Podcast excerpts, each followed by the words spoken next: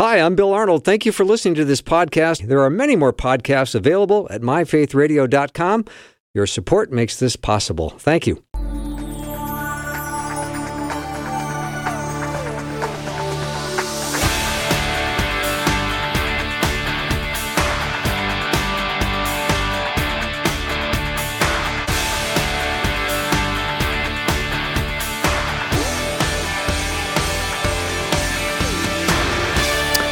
And a warm welcome to the afternoon show. I'm Bill Arnold, and it is now time for hour two of Guy Talk. If you missed any of hour one, you missed a great hour. So you can always go check it out at myfaithradio.com. There's a podcast there waiting for you after the show.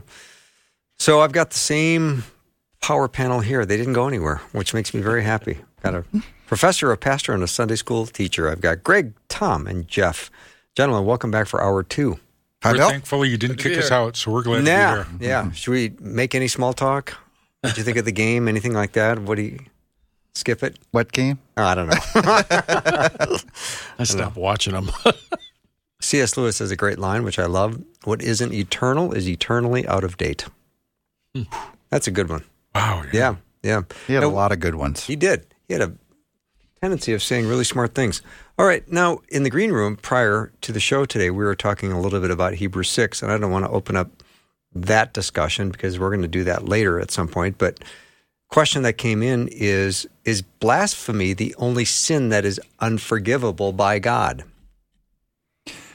Yes, I would say. Um, now that passage about blasphemy of the Holy Spirit, it, or or speak against the Holy Spirit, I think it says in the verse after that, is can be interpreted one of two ways. Um, you can either say that was attributing Jesus' power instead of to God to applying it to Satan, and therefore only people who were living at the time of Jesus can commit blasphemy of the Holy Spirit.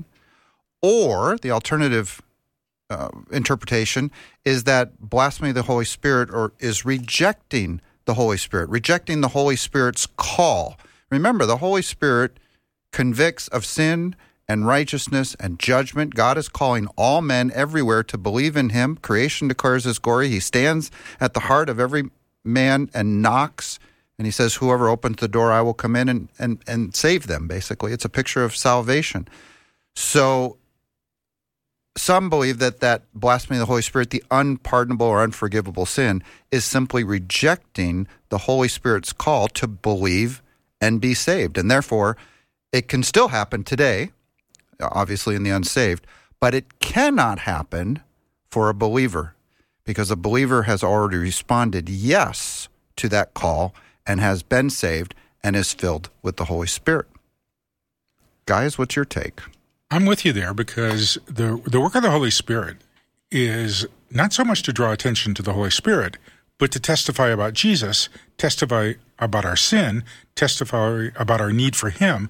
And when we reject the word of the Holy Spirit, because the Holy Spirit's the one that gives us the awakening anyway, to have the spiritual awakening to even know Jesus is Lord.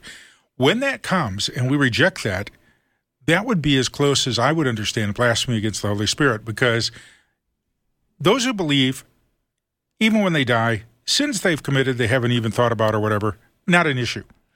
But those that have not received Jesus and have rejected him, especially, that's an even bigger one. yeah, I, the the position that's that suggests that it's impossible today is based on some pretty sound biblical scripture. It said, you know, the Jewish leaders at Jesus' day, according to this particular um, article I'm reading right now, committed the unpardonable sin by accusing Jesus Christ in person on earth of being demon possessed. Mm-hmm. They had no excuse for such an action, this writer says. They were not speaking out of ignorance or misunderstanding. The Pharisees knew that Jesus was the Messiah, sent by God to save Israel. They knew the prophecies were being fulfilled. They saw Jesus' wonderful works and they heard his clear presentation of truth. Yet they deliberately chose to deny the truth and slander the Holy Spirit, standing before the light of the world, bathed in his glory. They, de- they defiantly closed their eyes and became willfully blind. Jesus pronounced that that sin is unforgivable. But also, as you've just mentioned, for us today, there is an unpardonable sin, and that's the definitively um, uh, uh, the rejection. Be definitive about rejecting Jesus Christ as God's uh, provision for salvation. That's the unpardonable sin. That will not be forgiven.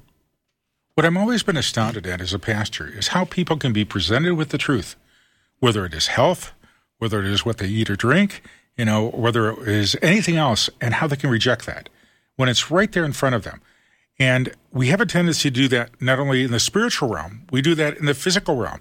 I mean, my mom and dad uh, grew up and served in World War II. And I remember as a kid them smoking. Well, finally in the 60s, they quit smoking. Well, then all the information started to come out about how bad that can be for you and you need to be careful. And yet I see people still puffing a lot and not thinking it's going to have any effect. You know, the truth is something that we have a hard time grasping when it doesn't fit our worldview. And Jesus doesn't fit a lot of people's hmm. worldview. And it is plain to them.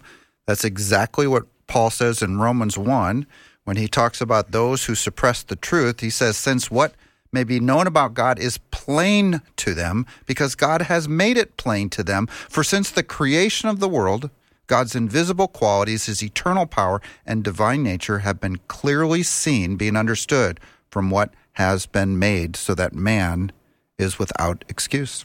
You know, the, the whole idea of people wanting evidence of God's existence. He'll, if he'll just show me, if he'll just perform a miracle, do something. What we're seeing in the Bible, examples of it repeatedly, and people still rejecting God. Hmm. Our sinful nature has a tendency to continually remove uh, to move the goalposts. You know, once the field goal has been kicked by God, then we decide, well, that's not good enough. We're going to take it and drop it back another 20 yards, and we're going to move it here. Now prove me uh, again that you exist. Can I tell a quick story? I was in junior high, and I was sitting in my church, and our church had candles that they would put on the end of a few pews in those special weekends. So it mm-hmm. must have been Christmas or Easter or whatever. And I remember looking at one of these candles and saying, God, if you're real, make that candle go out. right? And the fleece. I'm, I'm, whatever. I'm 13, 14, 15, yeah. whatever I was. And I'm sitting there and I'm sitting there and it doesn't go out, doesn't go out. Well, we stand up for one of the last songs. We sit down, church is ending. And I look up at the candle. I, I still get emotional saying this story. The candle went out. Mm-hmm. It had a brass top on the top of it, and that brass top had skewed over to the side and it put the candle out. Hmm. Now, what you were just saying, Greg, do you think I said, "Oh Lord, thank you. That's proof." and and and I know you're now real. You know what I did? Ah, and I'm embarrassed to say it. I said, "Ah, if you're really real, put that candle out." That's right. Moving the goalpost. Yeah. I moved the goalpost. Yeah. Yeah. Now, the second candle never went out, right? but I'll never forget the feeling seeing that one candle that had gone out. I had a professor who was very evangelical, and he said, Here's the problem with miracles or any of those. He said, If we were there and Jesus performed a miracle, after we got done, within five minutes, we'd be saying, Do it again, just a little bit slower. Put that other candle out. Yeah. Yeah. So good, you guys. All right. Um, in Luke 16, Jesus is appealing. Uh, I'm sorry, no, I'm in the wrong place. Uh, sorry about that. Uh, it's Luke Luke 15. Go to Luke 15. And we're talking about the parable of the lost sheep. Jesus is appealing now to these men who would be familiar with being a shepherd and says, What man of you? So he's being pretty specific having a hundred sheep, if he loses one of them, does not leave the 99 in the wilderness and go after the one which is lost. I think I've probably read that 50 times where I thought the sheep got away on its own. And I read it this week uh, during the show, and I, I thought, wait a minute, it sounds like the shepherd lost one of them. Hmm. What do you think about that? For discussion only. Doesn't he leave the 99 in the open country and go after the lost sheep? Yeah, but what Bill is saying is says he has lost one of them. But that's that's the question. Yeah, I'm wondering because I've always read it the other way that the sheep, one of them, wandered off on its own, and so So I'll go. I'll, I'll risk going first here. I think the the word lost. It, it, it's kind of like, well, it's his fault. He's the one who lost it. I don't, I don't know that I see that in this parable. It's not the I- sheep's fault. Yeah. Well, the sheep wandered off. The sheep is missing. However it happened, the Right. sheep is not there. Look, when I when I talk about the lost sheep, the lost coin, the lost son, something's lost. And when they come back, it says at the end of the parable that there's great rejoicing in heaven over one sinner who repents. So we're talking about a lost person, I think clearly being saved. And I think the picture here, remember, when you're talking about parables, you have to look at the the one primary spiritual truth that is being taught in the parable, and, yet, and there's always a risk of extending the metaphor too far, right? Turn And it into an allegory. yeah. Yeah. And I think the the simple truth with these stories is God wishes none to perish.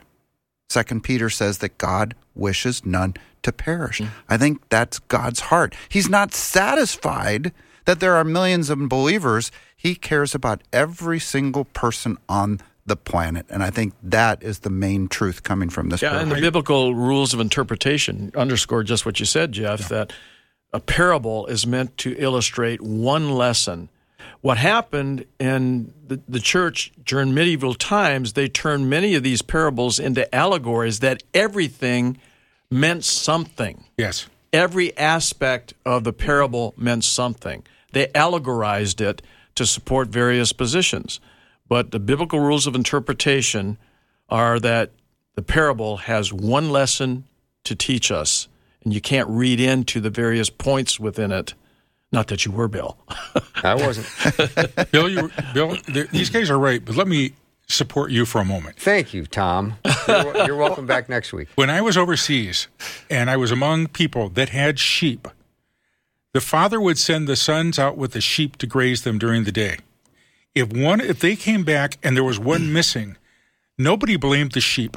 There you go. You know, the father said, "You lost my sheep. You go out and find him now." Mm-hmm. So you're right. It's a parable. We don't want to push this too far, but the responsibility is always on the shepherd, and Jesus takes that responsibility. Come looking for us. Mm-hmm. We didn't go looking for him. I've been wander. I wandered most of my life until Jesus got a hold of me. Mm-hmm. Mm-hmm. All right, here's an interesting text. The little red hen reminds me of the wisdom calling out in Proverbs 120. The, the hen would call out for others to participate in the work, but they couldn't be bothered, so she did the work by herself, yet they were willing and desiring to eat from her labors. That's the little red hen, right? Um, does this resemble our society in any way today? That the needs for workers is great, but supply seems to be falling on fewer people, especially for physically demanding jobs. But the cries of government provision are greater and ongoing. What can we incorporate to encourage many hands make lighter work and meet many more needs, especially how to incorporate those who want donations or are without? Getting real helps to real needs in a sustainable, dignifying, uplifting manner beyond handouts. I have worked in the inner city. I have pastored in the inner city. I see people all the time, you know, in these situations. Uh, I constantly have people knocking at the door, wanting money, wanting food, or variety of things. And certainly we help where we can, uh, where it's appropriate. Here's the problem, though.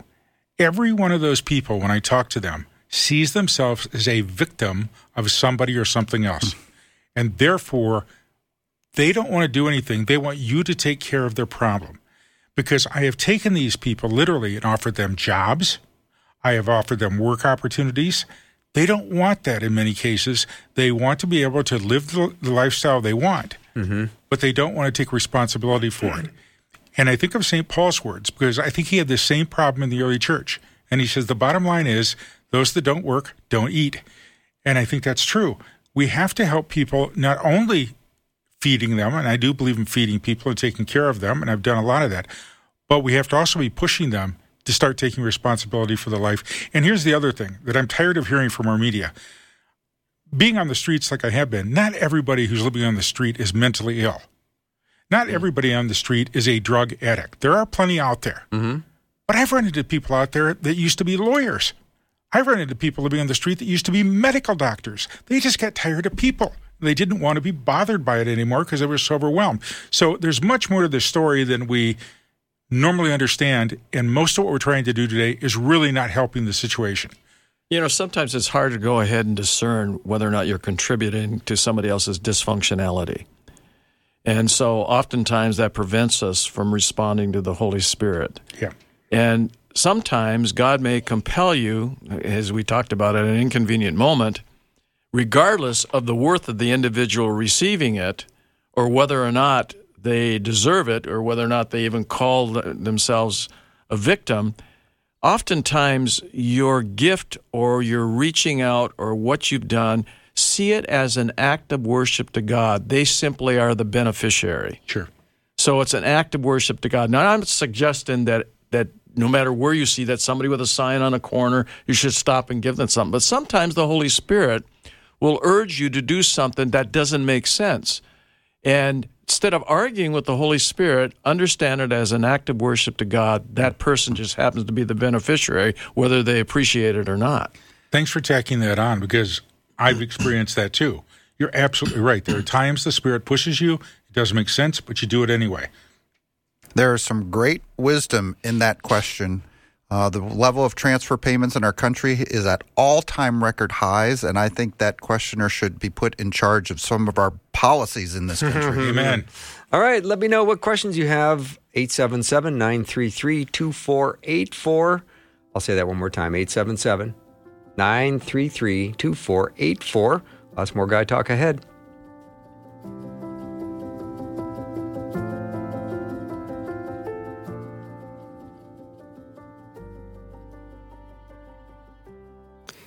Hi there and welcome. If you are a new listener, we want to officially welcome you with a free welcome packet gift. Request yours today at myfaithradio.com.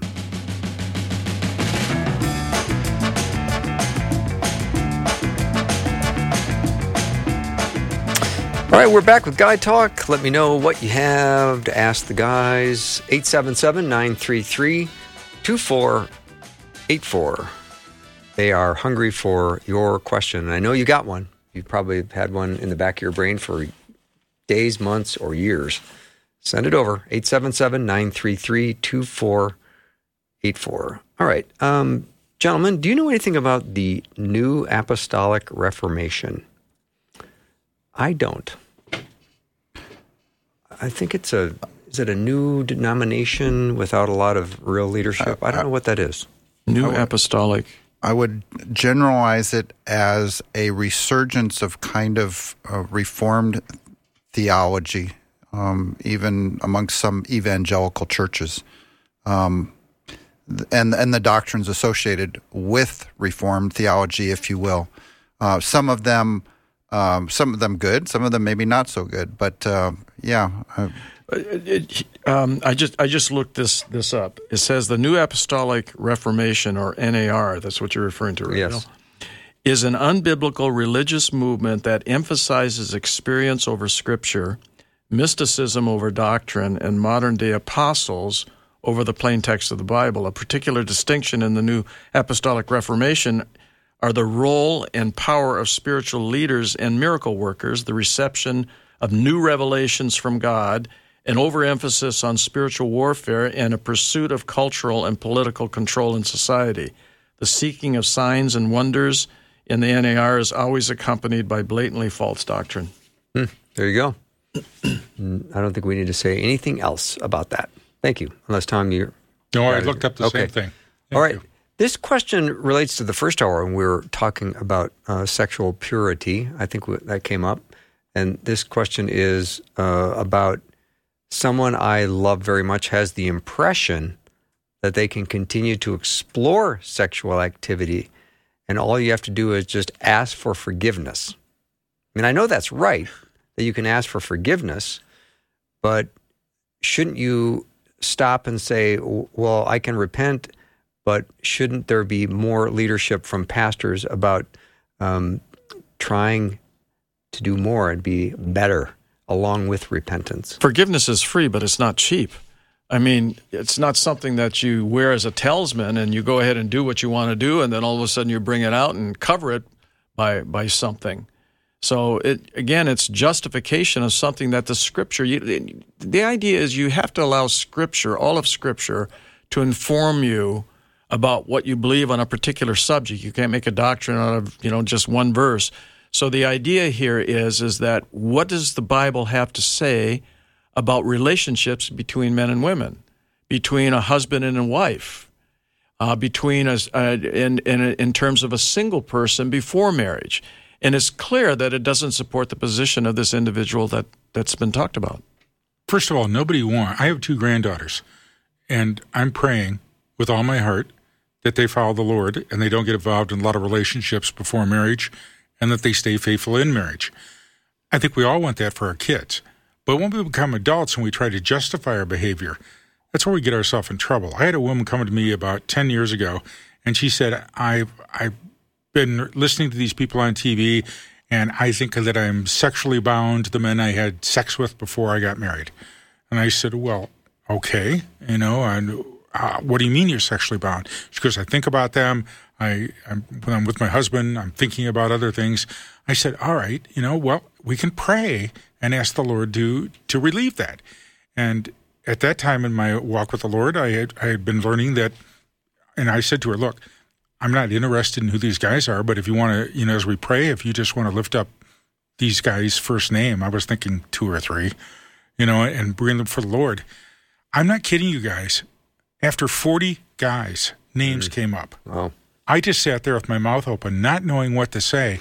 And no wonder she was so bound up. Hmm.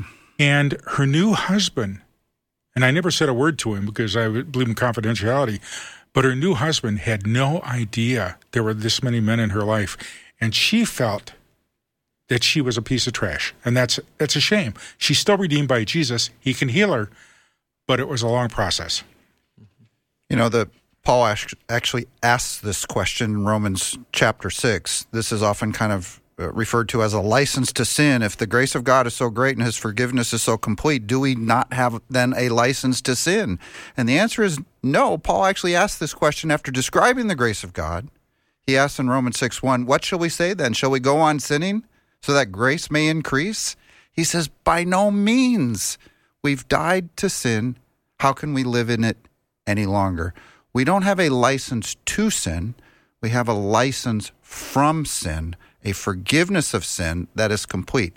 That doesn't mean we are to use our freedom to then go indulge our sinful nature once again. All right. Let me know what you have for questions 877 933 2484. I love hearing from you. And you can send it over on the text because we are going to go to break right now. So when we come back from break, I'll see your question, I'll ask it. And just like that, we'll get your question on the air.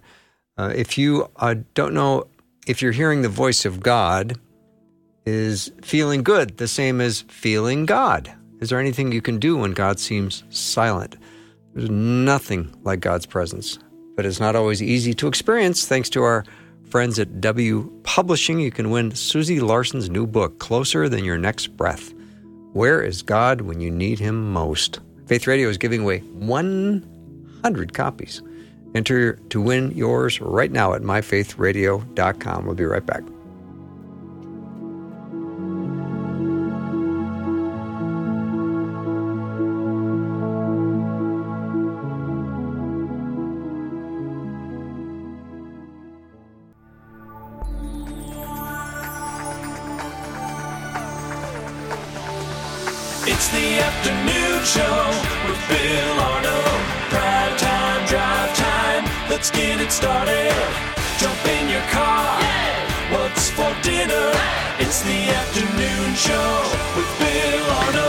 Like the snappy, lively banter that goes on during the breaks. Because that's what happened here on Guy Talk. A lot of snappy banter.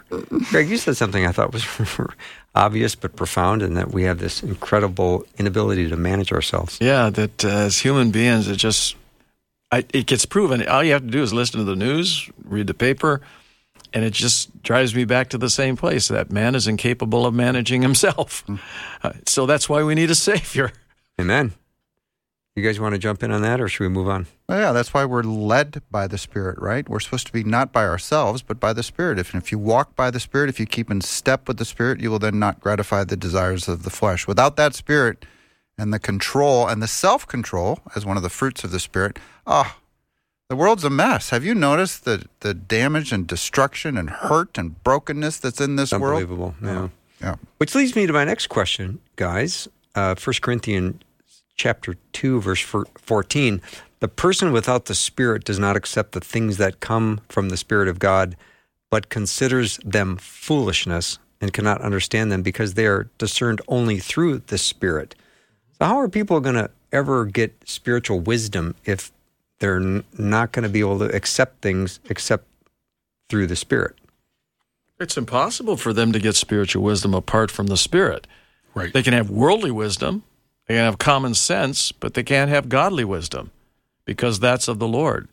So the idea is is that maybe the, the, the implication of that comment, Bill, Yeah. is well, gee whiz, how is anybody ever going to understand the claims of the gospel if they can't comprehend it, if it doesn't make sense to them? That's where, again, it's not up to you and me. It's up to the Spirit of God to convince them of the validity of that truth, to bring that conviction on so that they come to a place that overcomes their cynicism or their skepticism and capitulate, bend their knee, receive Jesus as Savior and Lord, and then read the Bible afresh and understand things that they were never capable of being able to understand apart from the Spirit. As from a pastor's point of view, I've watched this over and over. People that are think they're very intellectual, they're doing well in their job, they've got money, they've got health. They don't need the Lord. They, this this Christian stuff, who needs that stuff? Wait till they get sick.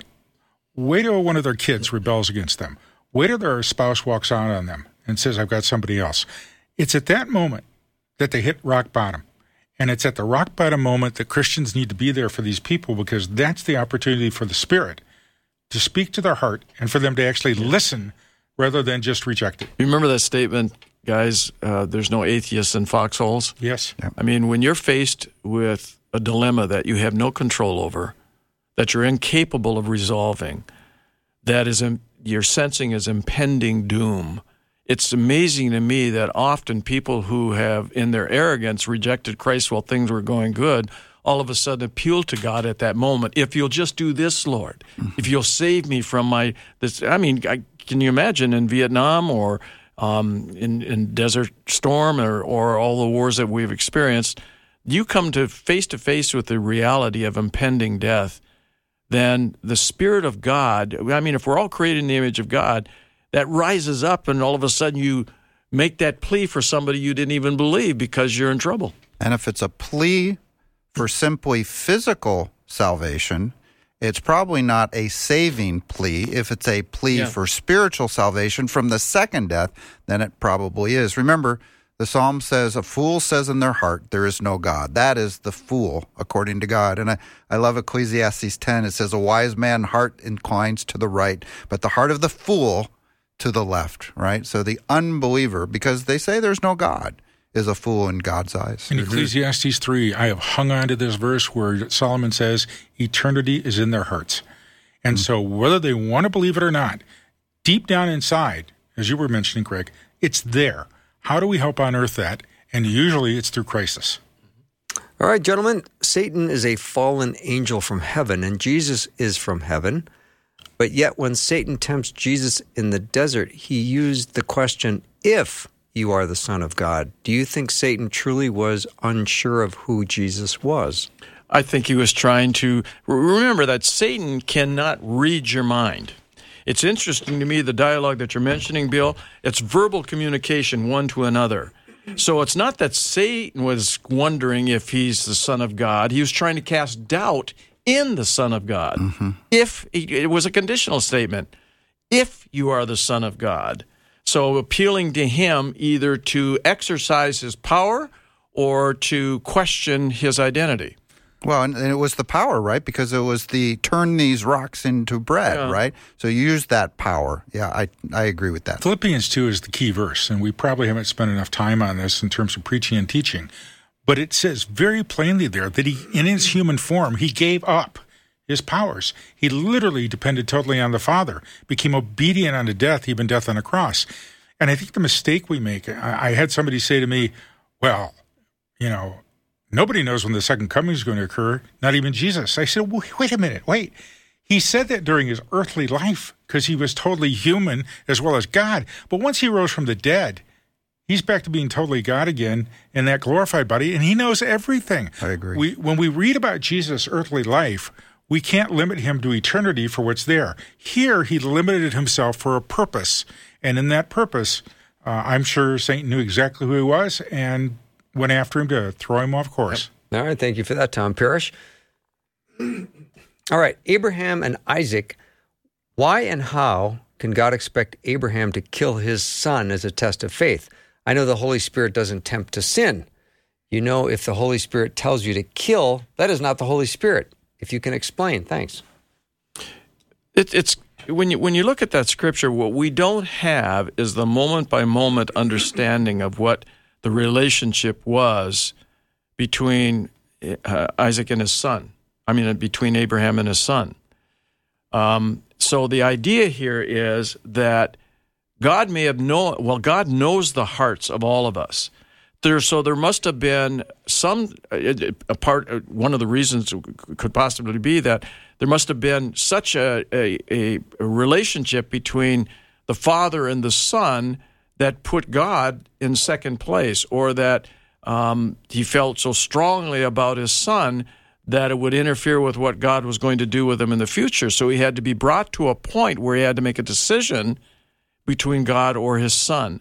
So I, I don't think the instrument of killing his son was the issue as much as the allegiance potentially that Abraham might have had um, with his son as opposed to his allegiance with God. So that's just you know my my my cut at this. This is this is for me personally uh, one of the most difficult passages in all of Scripture is the the command by God for Abraham to sacrifice his son.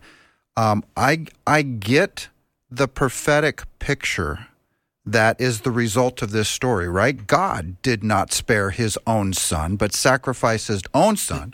and we know that God did stop it. And in the New Testament, we get the picture that Abraham figured that God was going to be able to raise him from the dead. And by the way, his own son is raised from the dead. And of course, at the end, Ab- uh, Abraham sacrifices uh, a, a, ram caught in the thicket mm. that is provided for God, and that is that's in the sacrifice of Christ. Christ. God is the one that ends up providing the sacrifice. So I get all those prophetic pictures, but there's still a part of me that's like, wow, this is quite a test. This is quite a test of God to kill your your own son. And it's it's one of the most, I think, for me personally, one of the most difficult passages in Scripture. Well, it is called a test, but I think that we have to look at it from the Lord's point of view. Archaeologically, we know that every culture up to the time of Abraham and after Abraham sacrificed children. They got a Molech. There was so much of this. Child sacrifice was a normal part of life.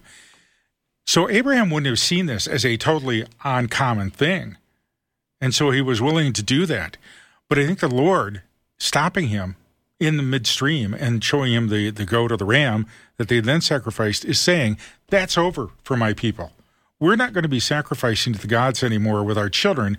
We are going to sacrifice, you're going to use sheep and lamb and you know things like that. But ultimately he sacrificed his own son as the one and only sacrifice for sin. Mm. And so that never had to be repeated. No, that's an above average answer, Tom, for a guy who's not going to get pizza tonight. Thank you. I'm just saying. I'm just I understand. Saying. Yeah. All right, here's another question. Uh, hey, guys, can Satan make you feel things? I usually get weepy in worship or when I encounter certain people. Can I depend on that being from the Holy Spirit? Well, it's obvious that the enemy can sow thoughts in your mind. He can't read your mind. Now, those thoughts may create emotions within you, and that may be the intent of Satan by sowing that thought in your mind. Uh, so that's the connection: is sowing the thought that elicits the emotion. The, I've never known Satan and, and other people I've dealt with to give anybody a thought that aligns with the Lord. Hmm. What he puts in people's heart is shame and guilt and lust and envy and things like that. Or why don't I have what that other person has? But when the Lord, when you are in the church and you find yourself You see a, a, a woman with a child and the husband has just died, and you're emotionally distraught by that, and you're praying for them or whatever. That's at the Lord. The devil doesn't want you doing that. And so it really comes back to the devil will always lie to us, and his goal is to get us to do the opposite of what Jesus wants.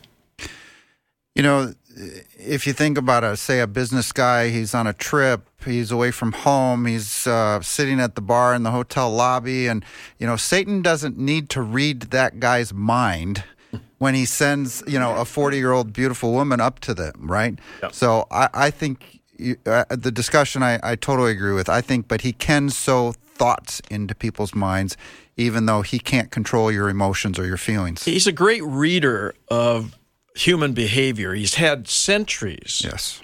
to um, examine humankind. Remember, he was a created angel. Um, he had high intellect, obviously. He, he certainly didn't have the attributes that God had. Um, but the idea is he, he was an angel. So he's had centuries to view humankind. He can watch your behavior. Here's an interesting concept. I, I, I suggest this to men all the time in my ministry. I said, if I could follow you around for three weeks and you didn't know I was there, I wouldn't have to hear a word that you said. I'd be able to tell you with some degree of assurance after three weeks what you truly believed and what you truly valued by how you believe, but you can't because you can't keep up a persona indefinitely. All I'd have to do is observe. If I have the capacity to do that, and they all acknowledge, well, yeah, that's probably true. Think about the think about Satan. And think by about the, the, way, enemy. as a man, I already know 80% of what you're going to do anyway. So.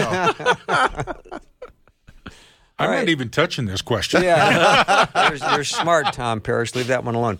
All right. I, I had an abortion in 1972. I am a Christian, and when I arrive in heaven, will I see a baby or an adult? You know, the glorified body, this is an interesting question because when we talk about our glorified bodies, and we will receive a new glorified body if you are a believer in Christ Jesus, it's promised so many times in scriptures. Christ received his new glorified body at his resurrection and walked on the face of the earth for 40 years. Scripture doesn't say how how old we will be in our glorified body anywhere, but I can't imagine having a you know a 20 inch you know preborn baby walking around in a glorified 20 inch body. I think they will be glorified. They will receive a new, mature, glorified body. Well, and the Bible talks about the fact that that ultimately what's coming is the Lord restoring what He had originally created. You know, new heaven and new earth, but it's a restoration of literally paradise.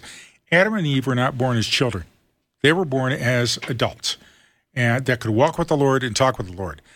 Now, I can't definitively say this, and I'm not going to try to push that. I don't know what you will see, but I know you'll know your baby. Hmm. Well, yeah, that that's that's exactly the point. Randy Alcorn in the book Heaven talks about this and says, okay, it kind of poses the question. Some people know you eh, at, at, and at a certain age.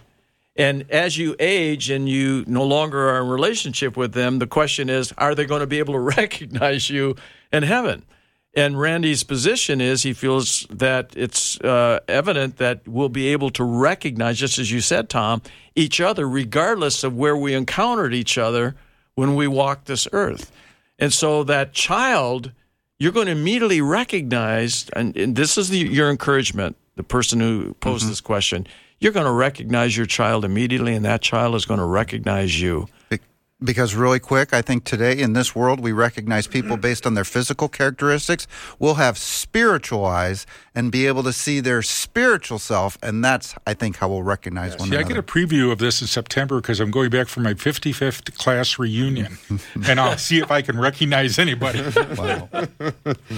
All right, we're going to take a break, but we've got time for your question 877 933 2484. Again, 877 933 2484. My power panel today is Greg Bourgond, Tom Parrish, and Jeff Verdoorn. Be right back.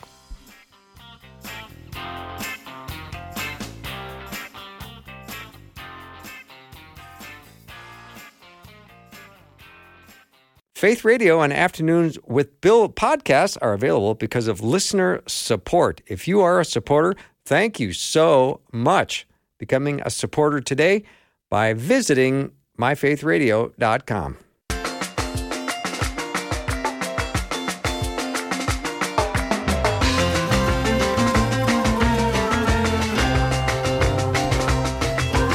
We're back with Guy Talk, or guys who talk.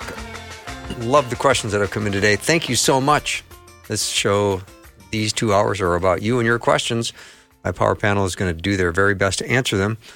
All right, let's see. Here's a question, guys. Just curious, why did the snake receive a punishment when it was Satan within him that tempted Eve?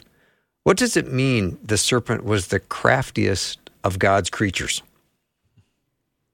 Who wants to take a I- shot at this? I have Tom no Parrish? no. I have no real idea. I mean, it says that,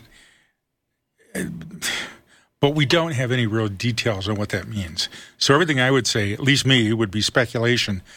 It's good speculation, but it's still speculation. Maybe Greg or Jeff has something they want to add.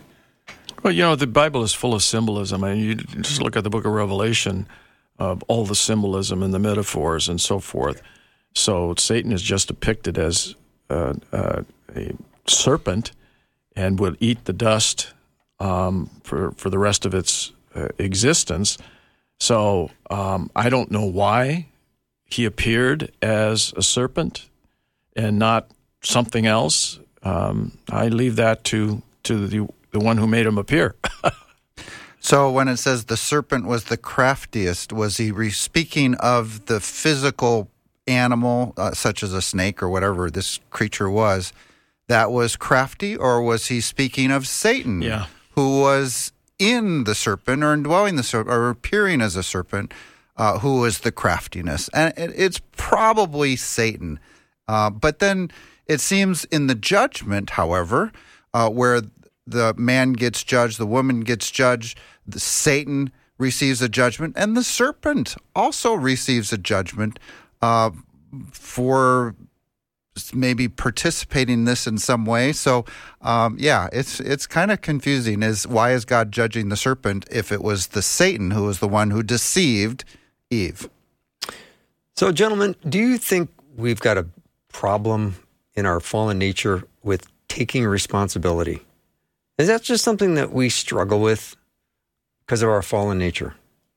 Yeah, I think that's one of many issues that fallen man has, right? Um, you know, we just described fallen man as being a fool. A fool says in their heart there is no God. I think discernment and judgment and understanding what is right, what is wrong. Uh, look, we have we have a, a society today in our our country that can't even tell you, uh, you know, what a woman is. There was I just read a, a, a professor in Texas who was fired for teaching that some have XX chromosomes, some have XY chromosomes, and those two need to come together to reproduce the species. And he was fired.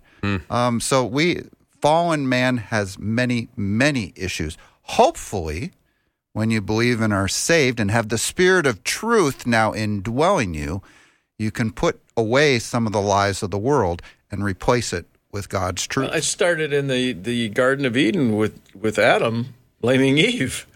Um, so the whole idea is is that everybody has a sense of their identity, who they perceive themselves to be, and and when they're asked to take responsibility for something that they don't want to own, that's sin in their life. That's that nature to be independent of even blame for the things that they've done. So the natural inclination is to blame somebody else, to project um, the problem onto someone else because you don't want to own it because that doesn't fit your your idea of your own persona. Yeah, I know the guys that are listening right now. A ton of them are saying, "What do you mean? I make a good living. I take responsibility for that." It's not if you take your responsibility in one area. Are you taking responsibility in all areas the Lord has given you? Because I find most businessmen that are very successful often neglect their family because they're so busy with their business. Or if they're so focused on their family, they're neglecting something else. We're called as Christians to be responsible in all areas our business, the Bible, our spouse, our kids. And that's the challenge for me. How do I stay and keep balanced in all of those areas without just going toward what I like? And the world doesn't take personal responsibility anymore. No. Any more thoughts on that? Because I think this is an, a really interesting topic. I Well, mean, I, you know, Greg talked about G- uh, Genesis chapter three. It, be- it- he- did Adam take responsibility? No. Uh, I, I would like to. This is kind of an interesting take. He says the woman you put here made me eat some, right? And so he said you blame the woman. But let me re- let me phrase this again in slightly different emphasis. The woman you put here made me eat him. So in the end, was he blaming Eve? Well, yeah, he was blaming Eve, but he was really blaming God. Uh, and I think man is still doing that today. Responsibility is something that I think we don't do a good job at teaching people. Um, matter of fact, you look at it today. Uh, look what's happening in our educational system. Uh, LeBron James just came out and talking about the schools he helped start, and the kids are still flunking math after four years and everything else. Why is that happening? Well, the problem is the responsibility for those kids has a lot of factors building into it. And we think the government should solve it. The government can't solve any problem like this. But as many of the black pastors I work with tell me, the problem is the home. When you got seven out of 10 homes that have no father in the black family there, you're going to have boys, especially, that are not going to be interested in anything because they're not getting any direction. So, responsibility is for men, adult men, whether you're black or red or yellow or white, it doesn't matter. You have a child, you're responsible for that child in all areas of their life until they're an adult. But too often we don't do that. all right. Uh, any tips for how to best respond when you hear people using the name of God in vain, especially in the workplace? Well, I, I tell you what I've done in the past, um, especially if I, I knew the individual, I, I just simply used the first person. I said, you know, when I hear the Lord's name taken in vain, it, it, it really hurts me because He's who I worship. And so sometimes I'll just say to them, I just would appreciate it if you just wouldn't do that um, because it, it, is, it hurts me because he's who I worship. And and most of the time, oddly enough, I may be different today, but when that happened several times when I was young in the Lord, uh, people respected that. When I went to my, it's his class reunion time. I'm sorry, Bill. This is the no, second time you've brought this up, Tom. Well, when I went to my 20th class reunion back uh, many years ago, uh, across the room came one of my friends, and it was, well, geez, you know, and, Yeah. and it- you know, Tom. I said, yes, that's who I work for. And, and he just stood there for a second, like, what, what do you mean you work for him? I said, that's who I serve. Oh, and he apologized on the spot. Hmm. He said, it's wrong. I do that. I've got to stop doing that, but I don't know how to do it. Hmm. Good word. Here's a question about just. I think the question is getting at God as a, a timeless God who lives in a timeless place, right? And the question is, and it's it's. He says it's an offbeat question, but it's sincere. Uh, how God spends His time. How does He spend His days, knowing that our understanding of time is different from our understanding from from our understanding of time? I, I don't haven't got a clue, but when I get there, Yeah, that's I'll, that's I'll why it's an offbeat know. question. So if That God was my answer. I don't have a clue. if God created everything, then he created space and matter and time. That's right. So God is outside of time. So the question is, you know, what did God do for billions of years before creation? It, it, it's it's a it's not even a sensical question because there wasn't billions of years, and being outside of time, He doesn't even experience time. So even and by the way, when we are uh, glorified and we will be in the new heaven and new earth and new Jerusalem with God. You know, the song says, when we've been there 10,000 years, will we still be experiencing time like we know it, or we, will we be something like God who doesn't even exist in time? I mean, it's amazing to think there might be 520 million people praying to God right now, and He's hearing every word That's of right. everybody. Oh, yeah, everyone. Everyone. Do we not just stand in awe? In awe. Absolutely. Yeah. All right, guys. Thank you very much once again for another outstanding uh, time having guy talk or guys who talk. Great questions. Really enjoyable time. This is some of my favorite time ever. Just sitting around with friends, fellowshipping about the Lord, talking about God's word. Hopefully, you've been encouraged and hopefully, you learned something today. I know I did. And I'm looking forward to uh, listening to the podcast tonight. And if you missed any of it, uh, that's what I recommend you doing. MyFaithRadio.com podcast will be up shortly. Thanks to Ryan, the producer, who who made this all work so beautifully. Once again, guys, thanks a lot, and I'll see you next Thank time. you, Have a great night, Thanks, everyone. Thank you. Thanks, Bill.